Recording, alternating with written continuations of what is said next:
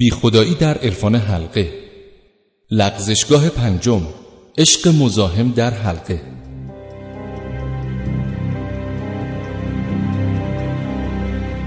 دیگه میشه گفت که از یه سنی از شاید مثلا 18 سالگی یک ماجراهای آغاز شد که نمی‌دونستم چیه. و اینکه تا این در یک زمانی منجر شد به اینکه حالا ممکنه اسمش بذاریم جرقه ذهن ممکنه اسمش بذاریم الهام اونش مهم نیست. و بعد یه احساس تنهایی احساس تنهایی که حالا یه چیزی می‌خوای بگی که هیچ این زبان رو نمی‌تونه.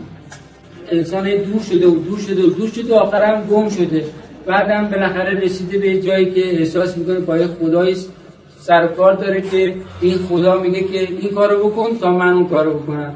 و بعد باید یه جوری بهش باج بدیم باید بهش یه جوری نمی‌دونم چیکار بکنیم تا نمی‌دونم عذب می‌کنه تا نمی‌دونم چیکار نکنه. خلاصی ما رو دور کرده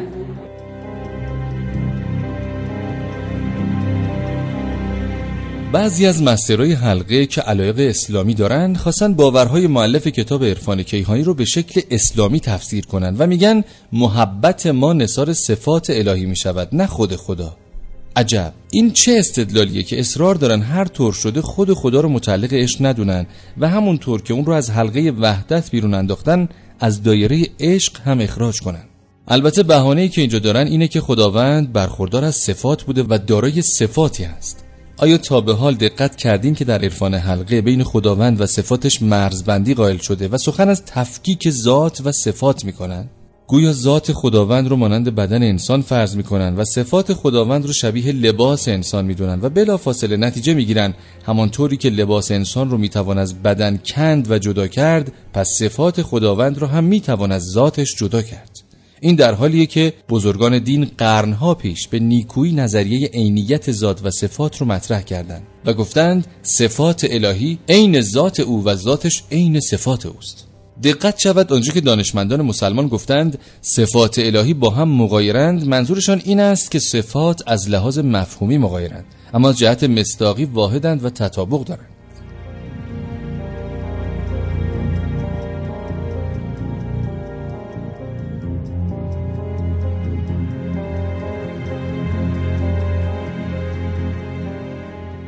دیدگاه عرفان حلقه در این موضوع یادآور دیدگاه اشاعره در باب تباین وجودی ذات و صفات که قائل به زیادت صفات بر ذات بودند در باب محبت انسان به صفات الهی دو ایراد به عرفان حلقه وارده.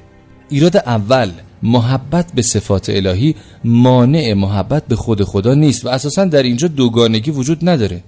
و ایراد دوم عرفان حلقه که میگه انسان از هیچ طریقی قادر به فهم خدا نیست از کجا تونسته صفاتش رو بشناسه؟ آیا غیر از اینه که طریقی وجود داشته که اونا تونستن به بعضی از صفات الهی پی ببرن؟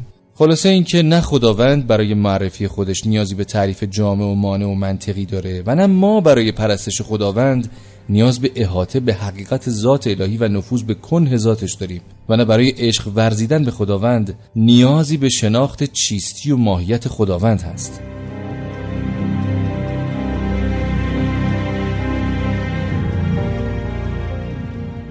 از سوی دیگه رابطه عاشقانه بین انسان و خداوند دو طرفه است و هیچ کدام مزاحم دیگری نیست. همچنان که خداوند بشارت داده در آینده افرادی خواهند آمد که خداوند آنها را دوست دارد و آنها نیز خداوند را دوست دارند. فسوف یأتی الله به قوم یحبهم و یحبونه. حلقه ها باید بدونن عشق خدا به انسان نه تنها مزاحم عشق انسان به خداوند نیست بلکه مکمل و متمم اونه و اساسا خداوند عشق خودش رو با این هدف به بندگانش ارزانی داشته که از اونها عشق طلب کنه. به قول معروف عشق داده که عشق بستانه.